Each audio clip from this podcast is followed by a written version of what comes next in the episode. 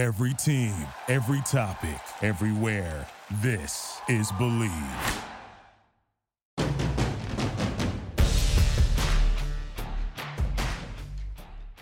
In the gun, episode number 83. Time to recap a win over those Duquesne Dukes here on your new favorite WVU football podcast. It is In the Gun. I'm Wesley Euler with the best teammates in the business, the signal caller Jed Drenning and the runaway beer truck Owen Schmidt. And as always, this episode of ITG brought to you in part by our friends at Bet Online, your number one source for all your betting needs. You can get the latest odds, lines, and matchup reports for baseball, boxing, golf, football, and more. BetOnline continues to be the fastest and easiest way to place your wagers, including live bets and your favorite casino and card games available to play right on your phone. So head to the website or use your mobile device to sign up today and get in on the action.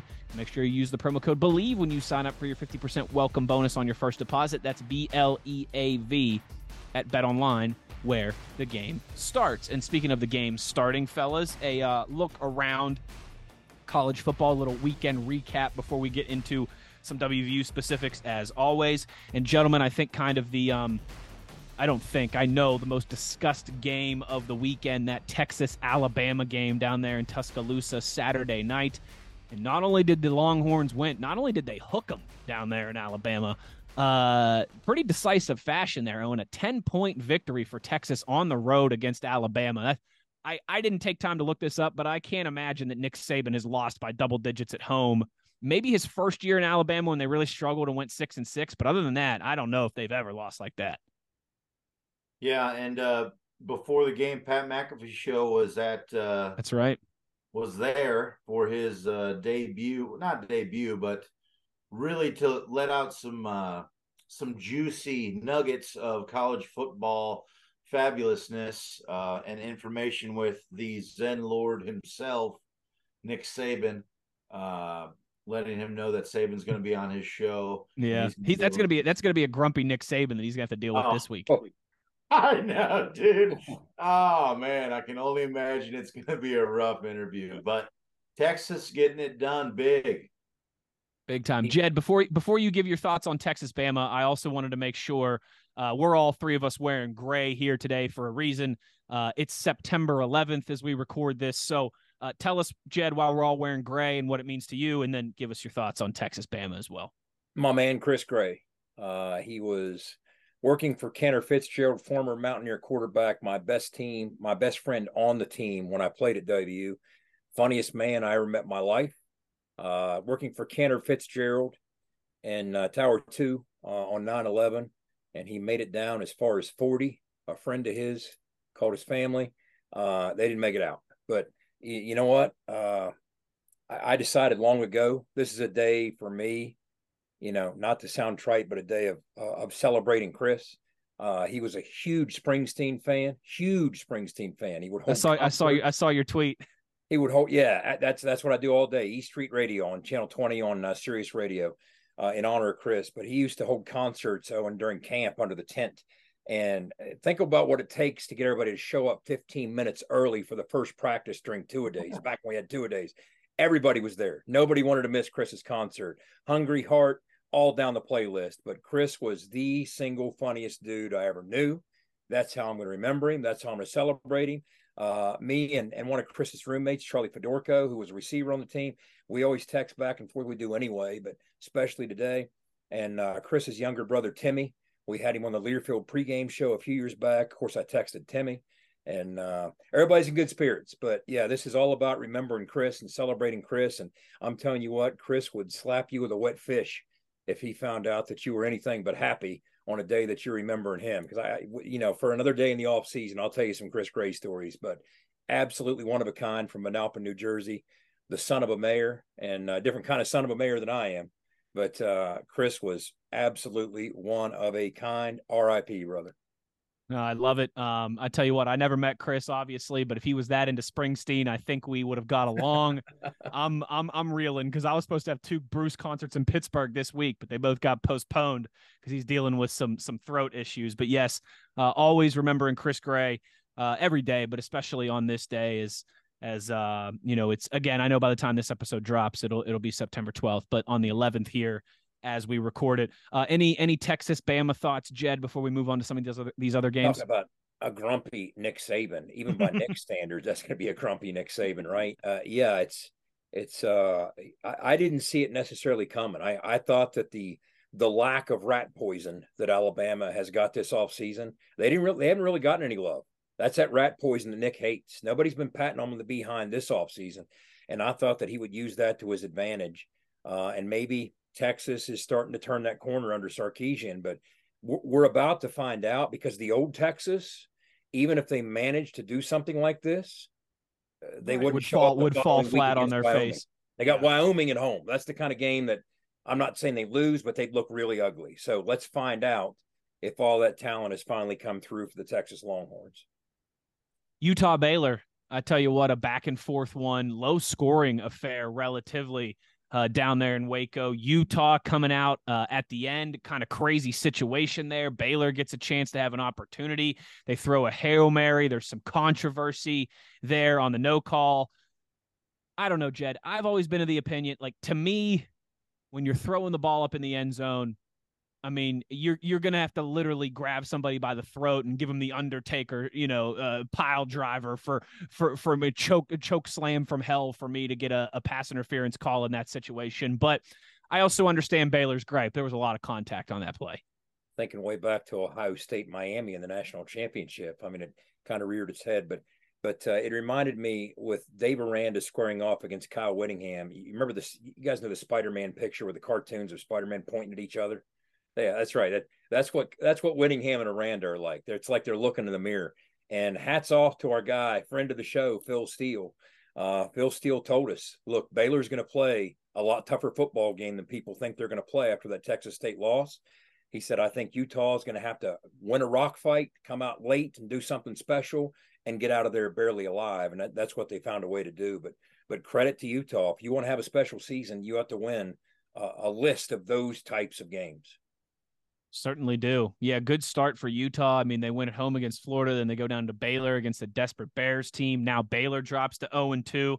And uh, Big O, they're not the only ones. I tell you what, Texas Tech was one of those kind of preseason darlings, right? Getting a lot of love. Some people picking them as a dark horse to even win the Big 12, uh, ranked at the kind of the back end, you know, the 20 to 25 range in a lot of different polls. Well, don't look now. Texas Tech is 0 2 all of a sudden. Lost to Wyoming last week and then had Oregon, you know, top 15 Oregon down in Lubbock. That's that's obviously you know no slouch, uh, no no lack of a challenge there. Um, Texas Tech able to hang in that one, played a really strong game, but 20 points. Uh, Oregon scores in the fourth quarter to Texas Tech's three, and uh, ends up the Ducks getting out of there with a one score victory. Don't Here's they have Texas State? Say. Here's what I gotta say: college football is back, baby. I mean, think it's about it. You, you just never know. You no, you don't. don't. You don't. You never you know. Don't.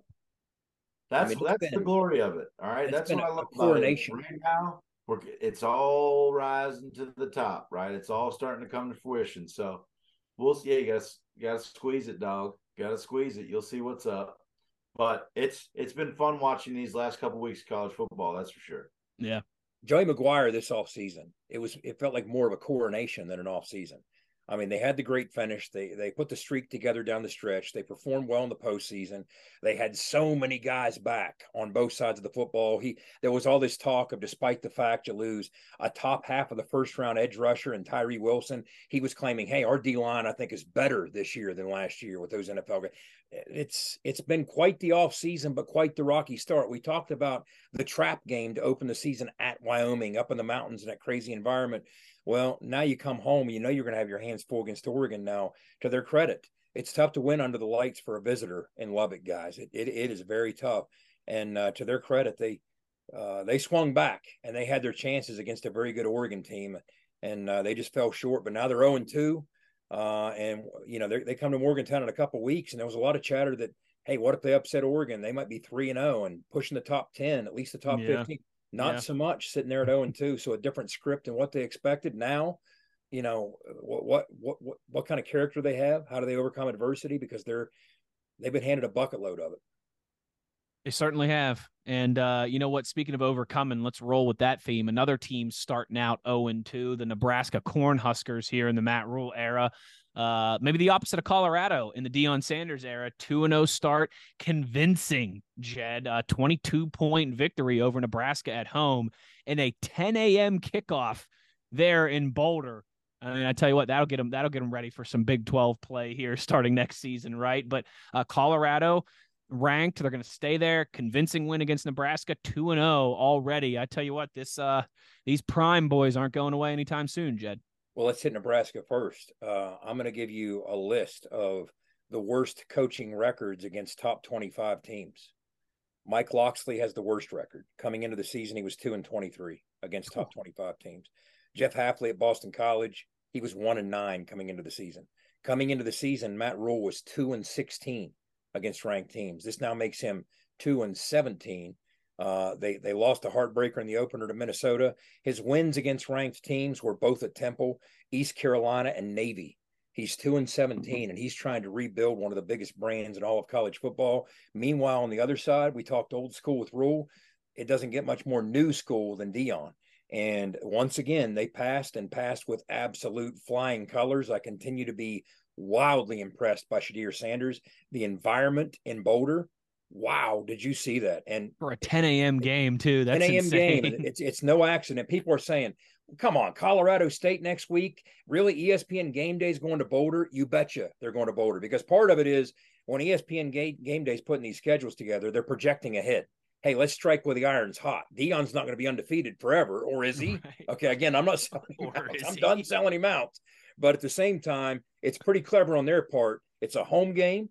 Uh, they're they're they're trying to get some buzz. ESPN is. So why wouldn't you go to Boulder? You know, it's it's an in-state rivalry game, not much of one really, but but to Colorado, it means something to those people. Did you see the pictures? Speaking of Tuscaloosa, yeah, I mean, there, there's like there's like ESPN game day fatigue in Tuscaloosa. I mean, Jed, when they're they've been there so many times. They've been there. Someone posted like in the 15 years that Nick Saban's been there, they've been there like 31 times. Yeah, I think the word they, they have a it's word insane. for ESPN game day in Tuscaloosa. That word is Oh no! Right as Jed froze on us, we're never, we're never gonna find out what that word is, Big O. Oh no! What's the word? What's the word? Oh no, no, not Jed. Yeah, right, well, tell us. To be to be fair, I mean we're just gonna we're gonna have to wait with bated breath here until Jed gets back. He told us before before we started recording, Jed told us he was having some internet issues, so we'll give him a minute here. I'm sure he'll just have to to reboot the Zoom and and hop back in here, but. Man, oh, and that's that's a great tease there by Jed. I tell you, I mean, he couldn't that have timed. Was a great tease, and, and to go back any better. Absolutely, and to go back to Colorado a little bit. I mean, dude, you know what he's doing on the football field is amazing. But if you get some of these insight, what he's doing with, he's really he's coaching these young, these boys to be men.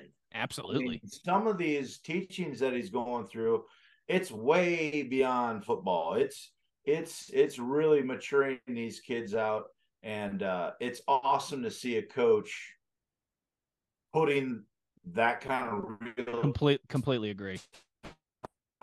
Oh no! Oh, and you got me there. I think I'm losing you too. oh, jeez, this is classic. Wait, oh, and you got me. You there? Oh, I think Owen's lagging a little bit too. I tell you what, folks, it's it's just one of those days here when it rains, it pours, right? But that's okay. We'll see. We'll get we'll get Owen, we'll get Jed tapped in here. I mean, I tell you what, it's just it's it's gonna be it's gonna be one of them times. I tell you, folks.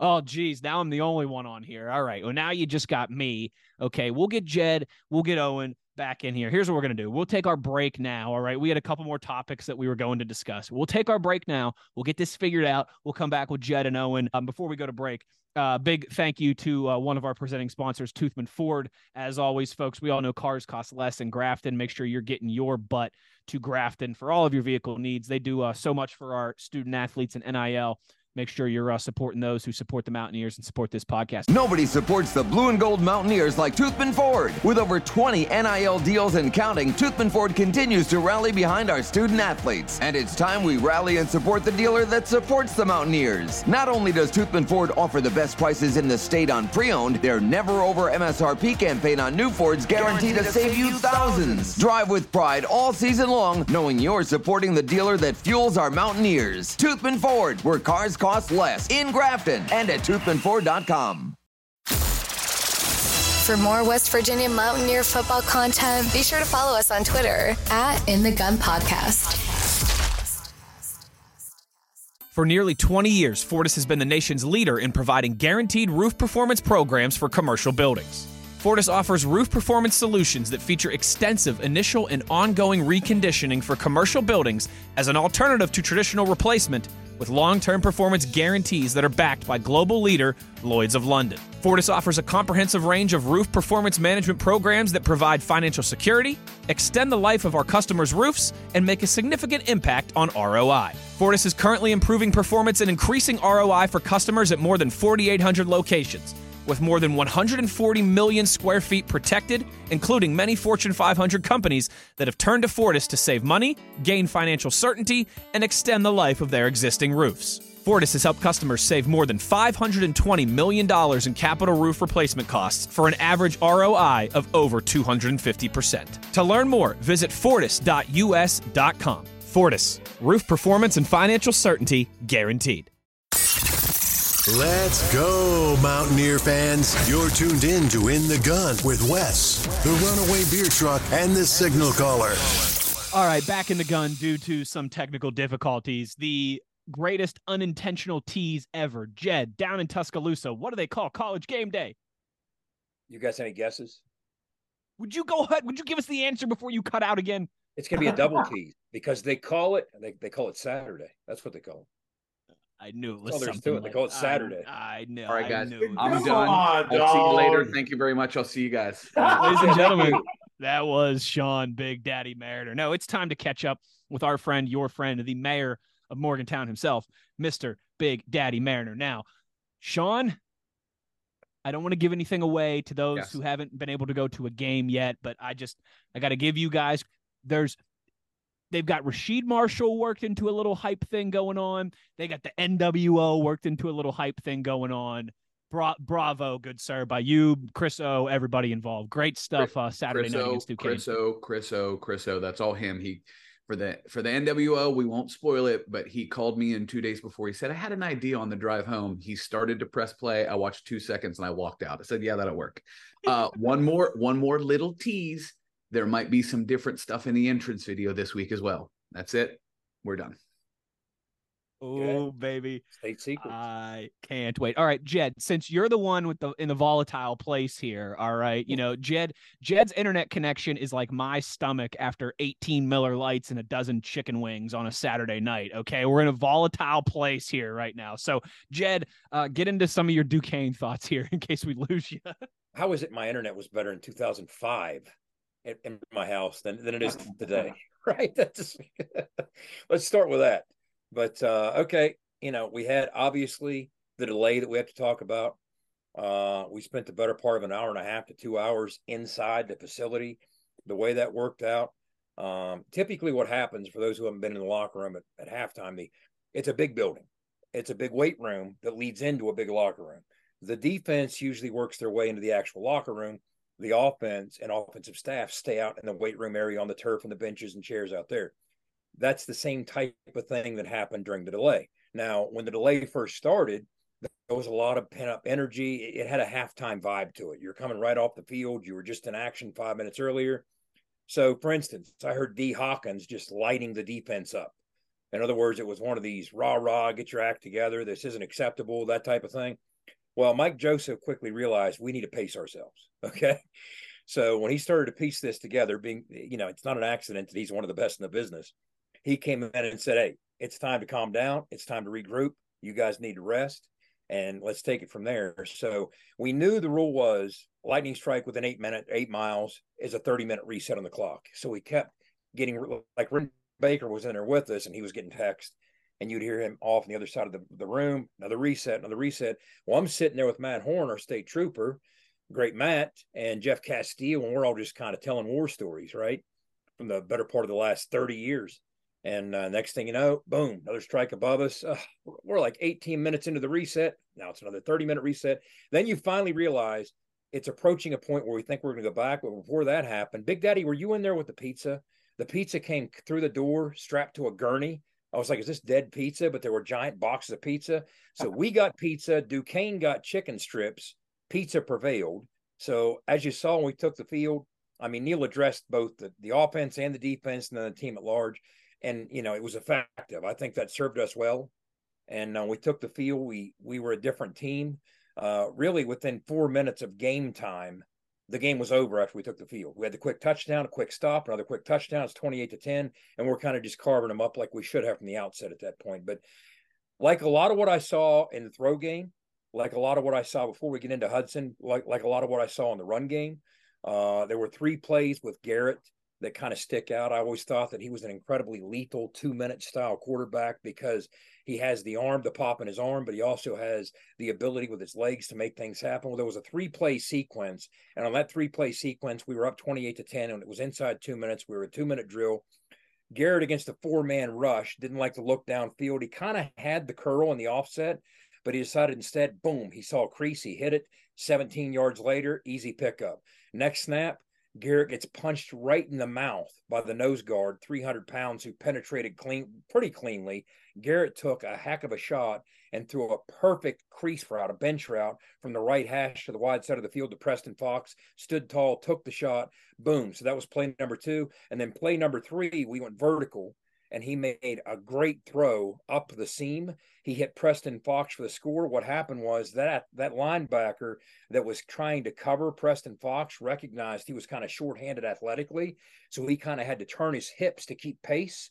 And Garrett recognized the body language and the coverage angle of that backer and threw it behind Preston's back mm-hmm. hip, and he just flipped away from the backer. So bang, bang, bang, three brilliant plays. Got what we wanted out of CJ. Obviously, got what we wanted out of uh, Jahiem.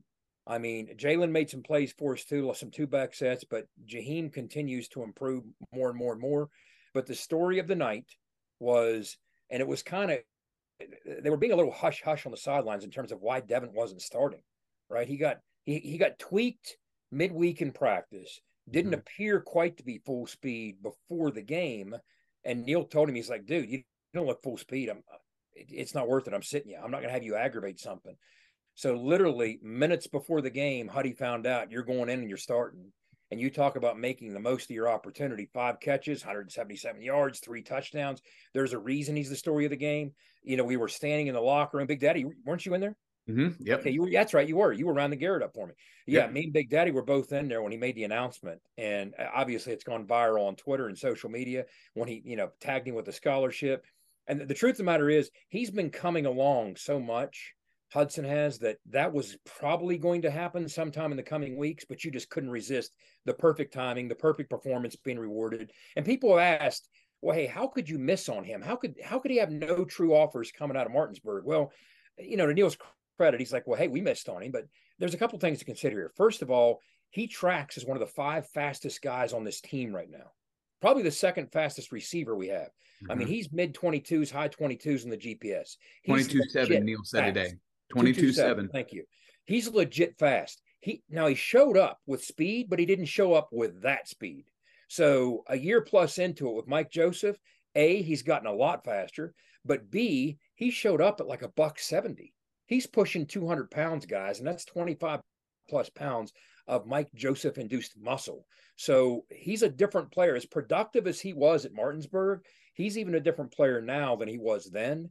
And then let's jump to the defensive side. And I'm going to wrap up my Duquesne take because I want you guys to jump in. On the defensive side of the football, I mean, there were some things I liked in terms of getting pressure. I continue to like what what Mike Lockhart's doing, both against the pass and against the run. I mean, he's a guy that's managing to eat space and play gaps and penetrate. That's asking a lot. I like where that rotation's at. I, I continue to love what I see out of Trey Lathan.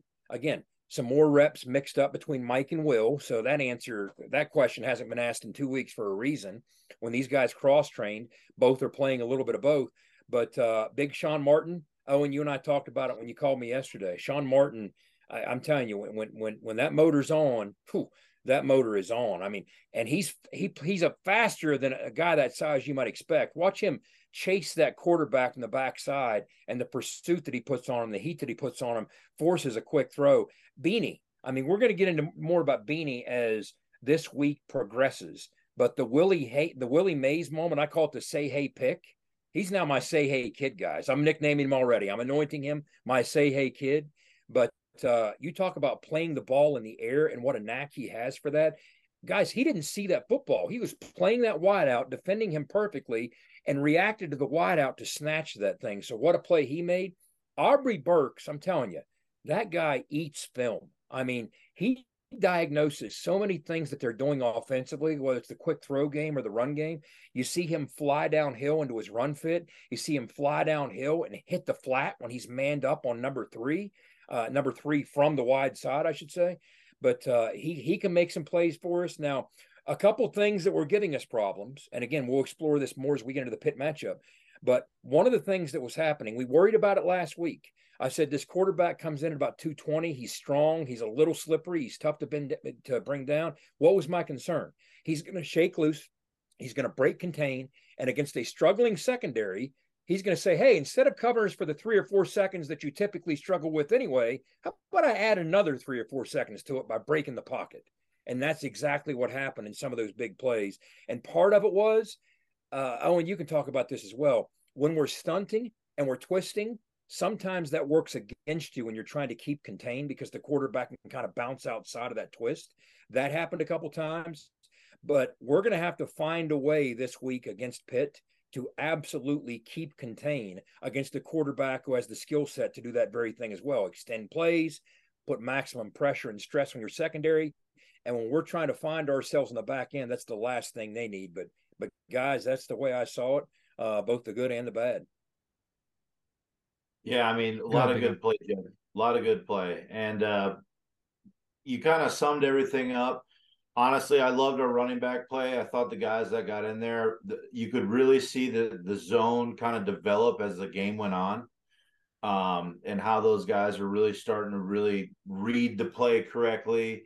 You know, you're seeing a lot more uh, bounce plays because they're trusting the reads, right? So we're getting outside on those reads and um, I thought that was great. You know, like you said, uh, Bishop's catch was absolutely insane. I flipped out. I was like, dude, what the hell just happened there?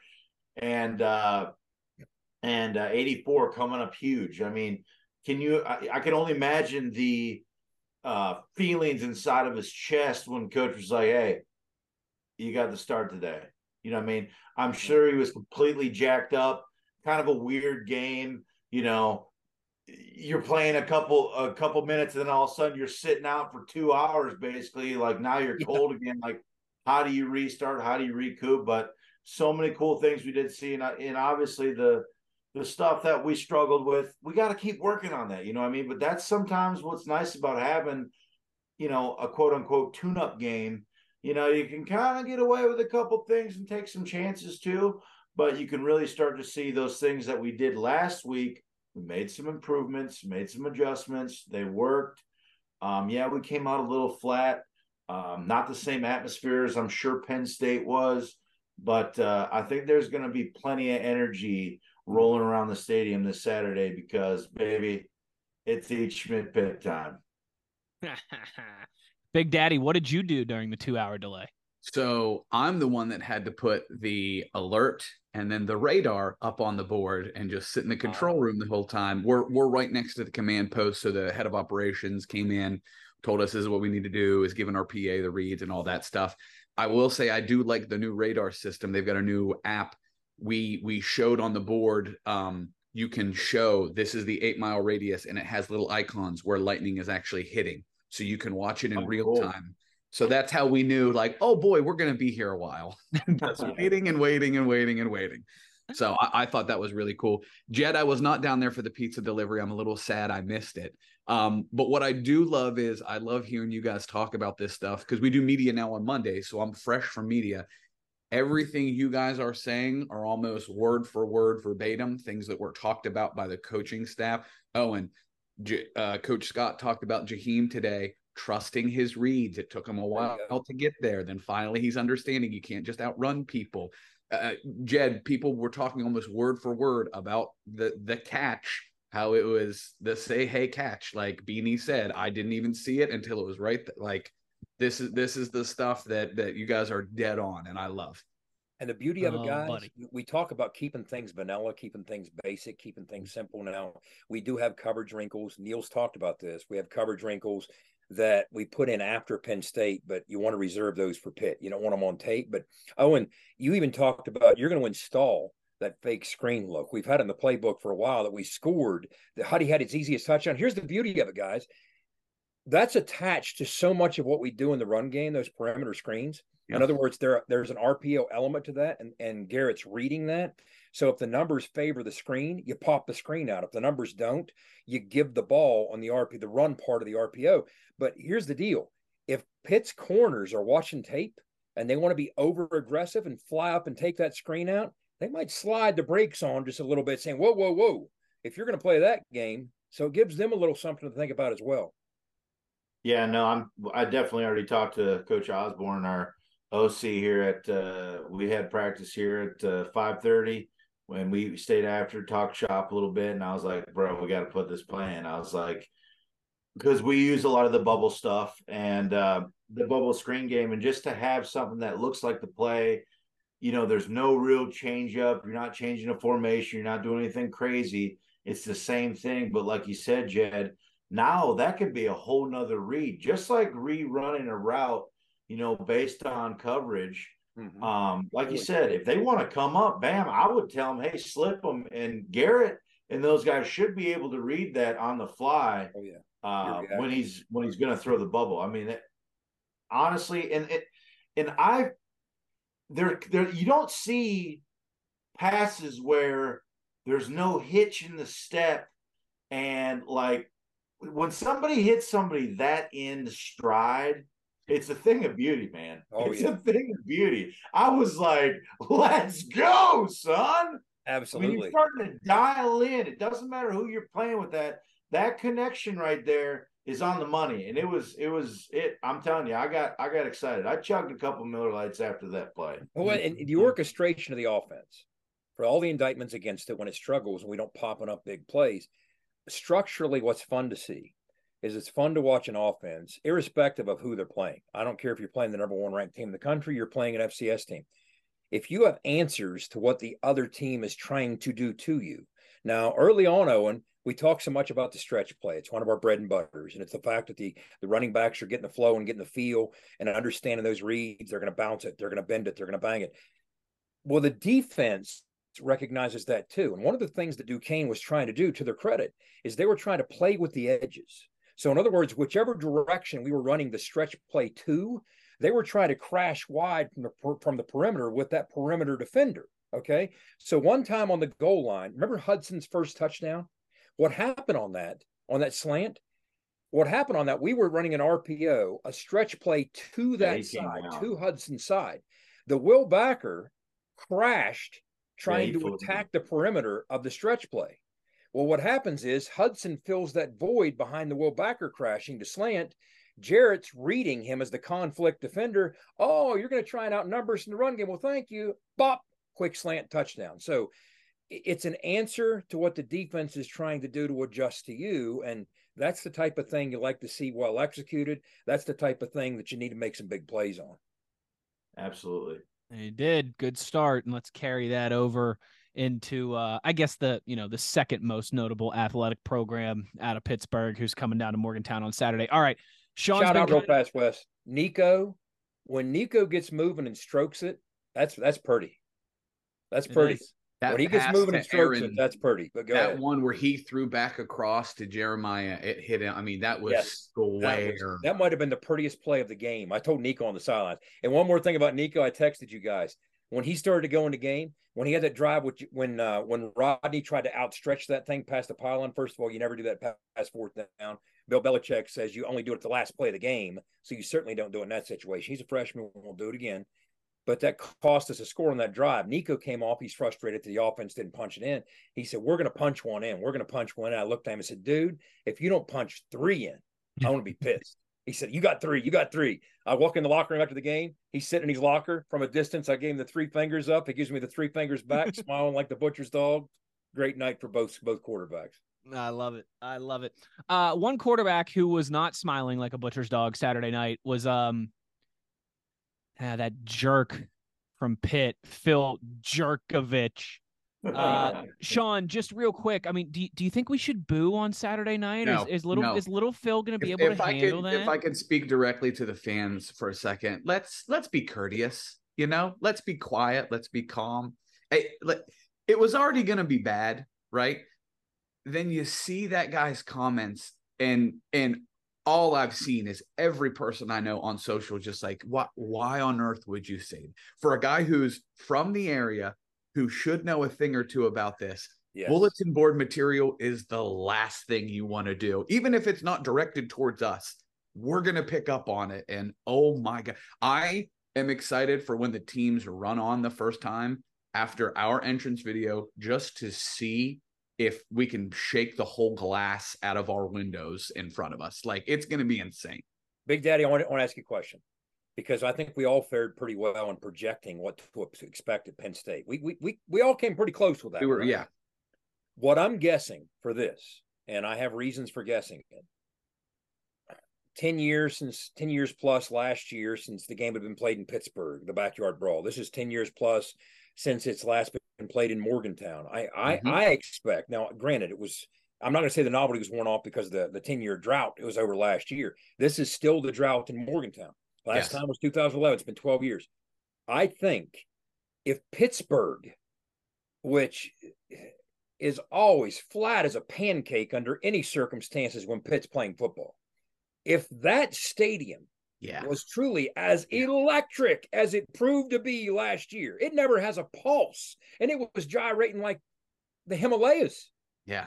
If that stadium could do that because of the Pitt, West Virginia drought, what can Mountaineer Field do? I, am telling you, I expect an atmosphere maybe like we haven't seen at Mountaineer yeah. Field. Maybe. We, we have been making jokes for weeks since we knew it was going to be a night game and everything. Like it, we could just make fart noises into the microphone rather than play music and this place is going to explode for anything and everything.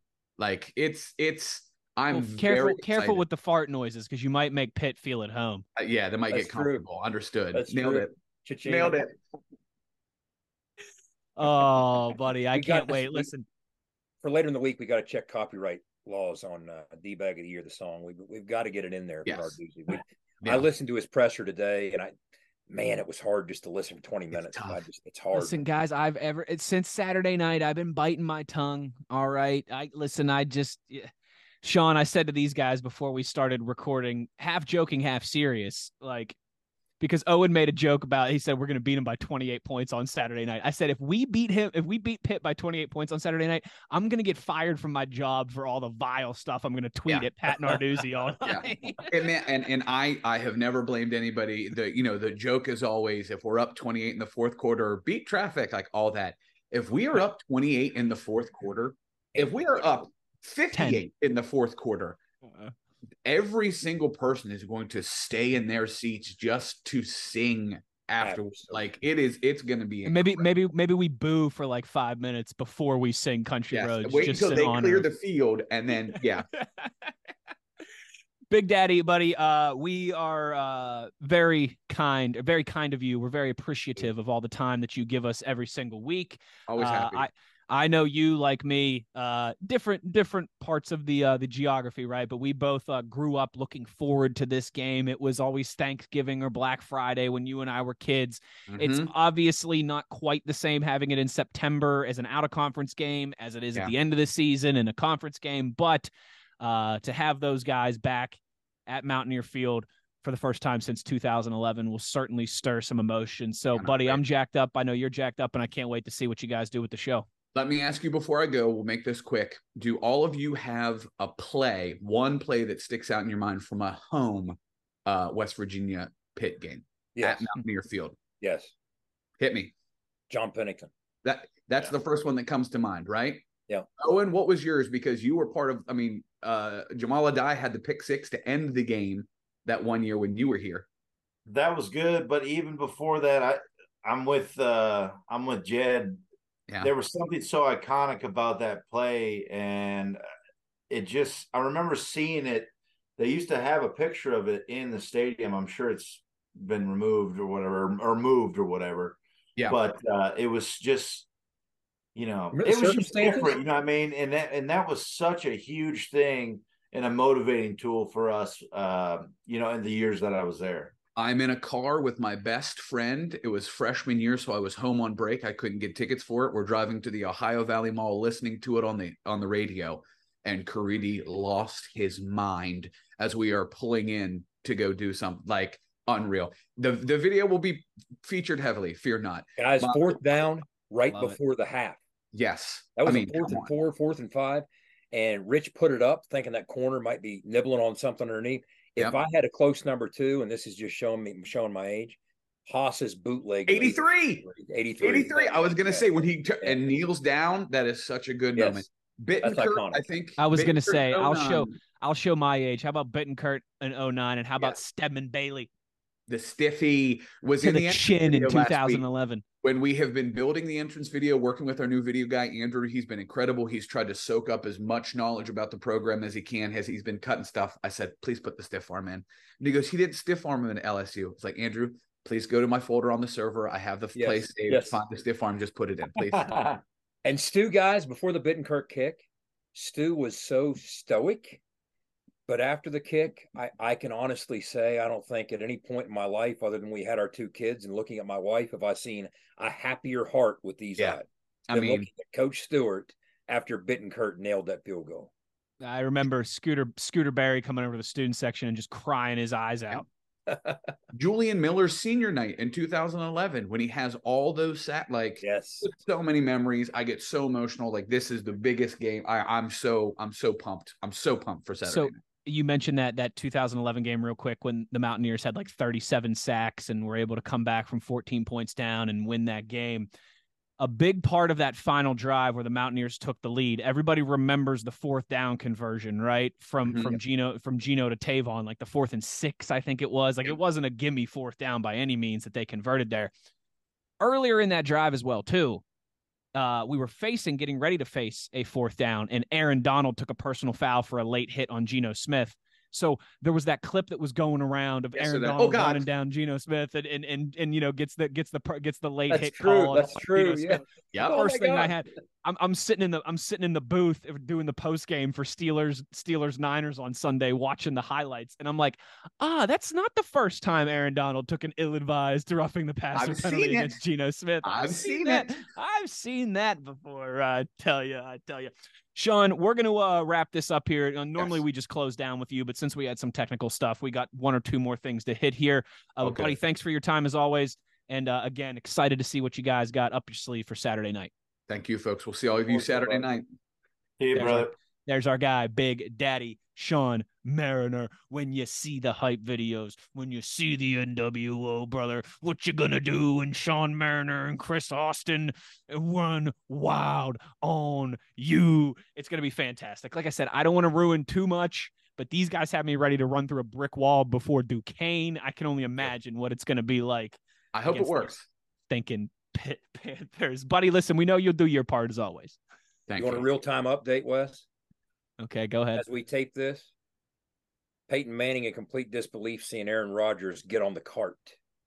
Aaron Rodgers has been carted off the Jets game. What? As we're taping Oh, right now. wow. Mm. Oh my goodness. Green Bay needs sixty percent of all plays played to get that uh, to get that extra draft pick. So well, that you might you might be in trouble. hurts the heart. Big Daddy, thanks, partner. We'll talk to you soon. Thanks, guys. Daddy. All right, wrapping up number 83, episode 83 here of ITG, our Duquesne recap. Uh, when we had those technical issues earlier, one of the uh, games around college football that we didn't get a chance to discuss, of course, was Cincinnati and Pitt, an old Big East uh, rivalry. Uh, another one that not nearly to the same extent of the backyard brawl, but a rivalry with some history, a rivalry that went away there for for a little while. Um, an anticipated game. Cincinnati gets out to a big lead. Pitt ends up coming back. They have a chance to win it. Uh, their offense stalls, and Jurkovec isn't able to get much done. That's what leads to some of that booing that that, that you heard us talking about earlier. Um, but guys, that that game went about as perfectly without you know. I made the joke last week. Let's hope that game goes into seven overtimes, right? And they just beat Yeah. the crap out of, out of each other. Realistically, though, that was about as best as it could go. Cincinnati gets out to a huge lead. Pitt claws back. They think they're about to win it, and then they end up falling short. And their fan base is cantankerous, and their and their quarterback is pouting like a little baby, and their head coach is all over the place in his press conferences as well too. Aside from a seven overtime knock knockdown drag out type fight, I, I think you know what I think we might we might have got him in the position that we want.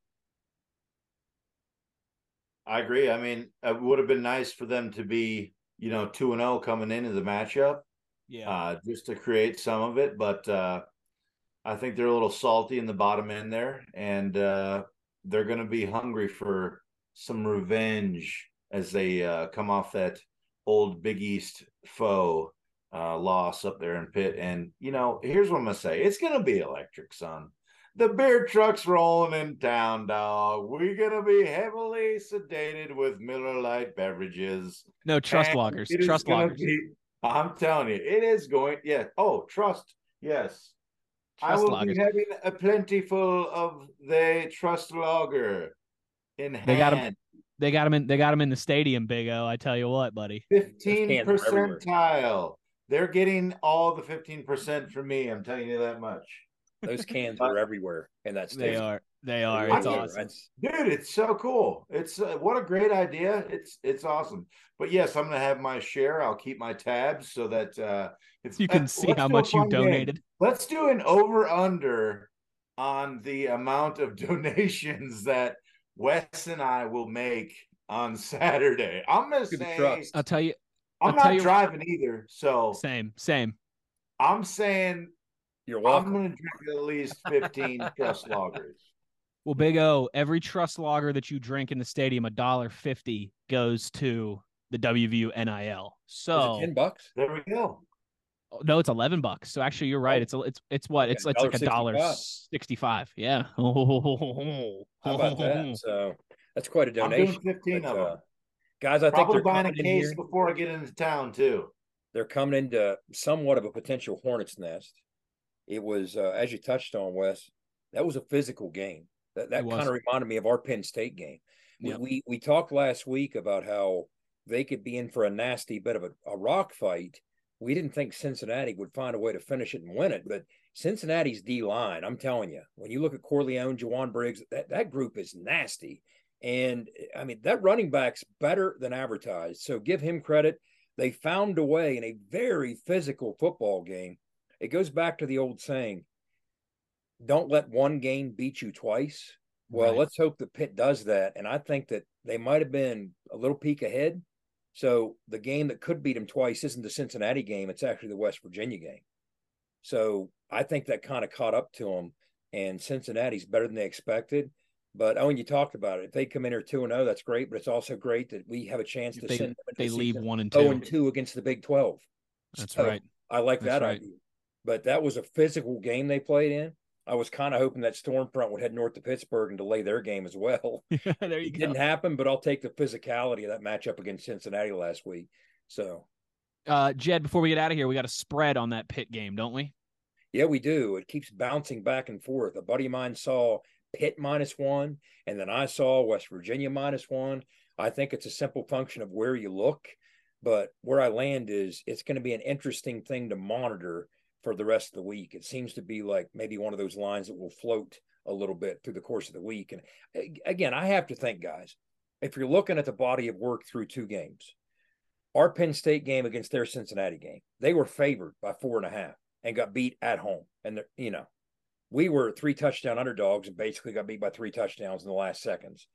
Uh, and then you kind of wash the FCS games or the other games, right? So, what's the what's the difference here? Uh, to me, it would be the environment, the venue, the most electric crowd we've even by Mountaineer Field standards seen in a long time. Shouldn't that be worth a couple points? I think it should, Yeah. but Better be. Not- that's why Vegas makes the money. Well, um, I'm listen. It's it's gonna be it's gonna end up being I think a point point and a half either way. You know, by the time we we get to Saturday afternoon, that's what you want. That's what you expect in a rivalry game. Uh, does feel like one of those coin flip games, right, where it'll come down to just a couple key moments, and uh, hopefully that atmosphere, hopefully our crowd will be part of, um, you know, what what propels us to victory, which gives us that little extra oomph uh, on Saturday night. We'll have a ton of Pitt content for you guys this week. Obviously, we'll have our full preview later in the week with Phil Steele uh, as well too. Our Phil episodes where he'll be deep diving into his thoughts from a neutral national perspective on the game as well too. So it's Brawl Week, baby. We're fired up. We're ready to go. And as the great Jack Fleming would have said, there's only two words that matter this week: beat Pitt for our producer, our guy in the back, Skylar Callahan, the runaway beer truck, Jed Drenning, Jed, runaway beer truck, Jed Drenning. I'm all excited now. The runaway beer truck, Owen Schmidt, and the signal caller, Jed Drenning. I'm Wesley Euler, folks. Thanks for listening. The one thing we ask of you, as always, is to be an ear and tell an ear about your new favorite WVU football podcast. Plenty more coming at you this week. It's Brawl Week, baby. Get fired up, get ready to go. And if you're making your way to Morgantown on Saturday night, be ready to represent. That'll do it for us today, but plenty more coming at you this week. Take care, and we'll talk soon. You've been in the gun.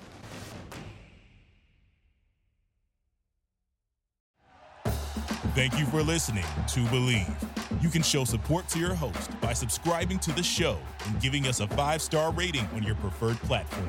Check us out at Bleav.com and search for B L E A V on YouTube.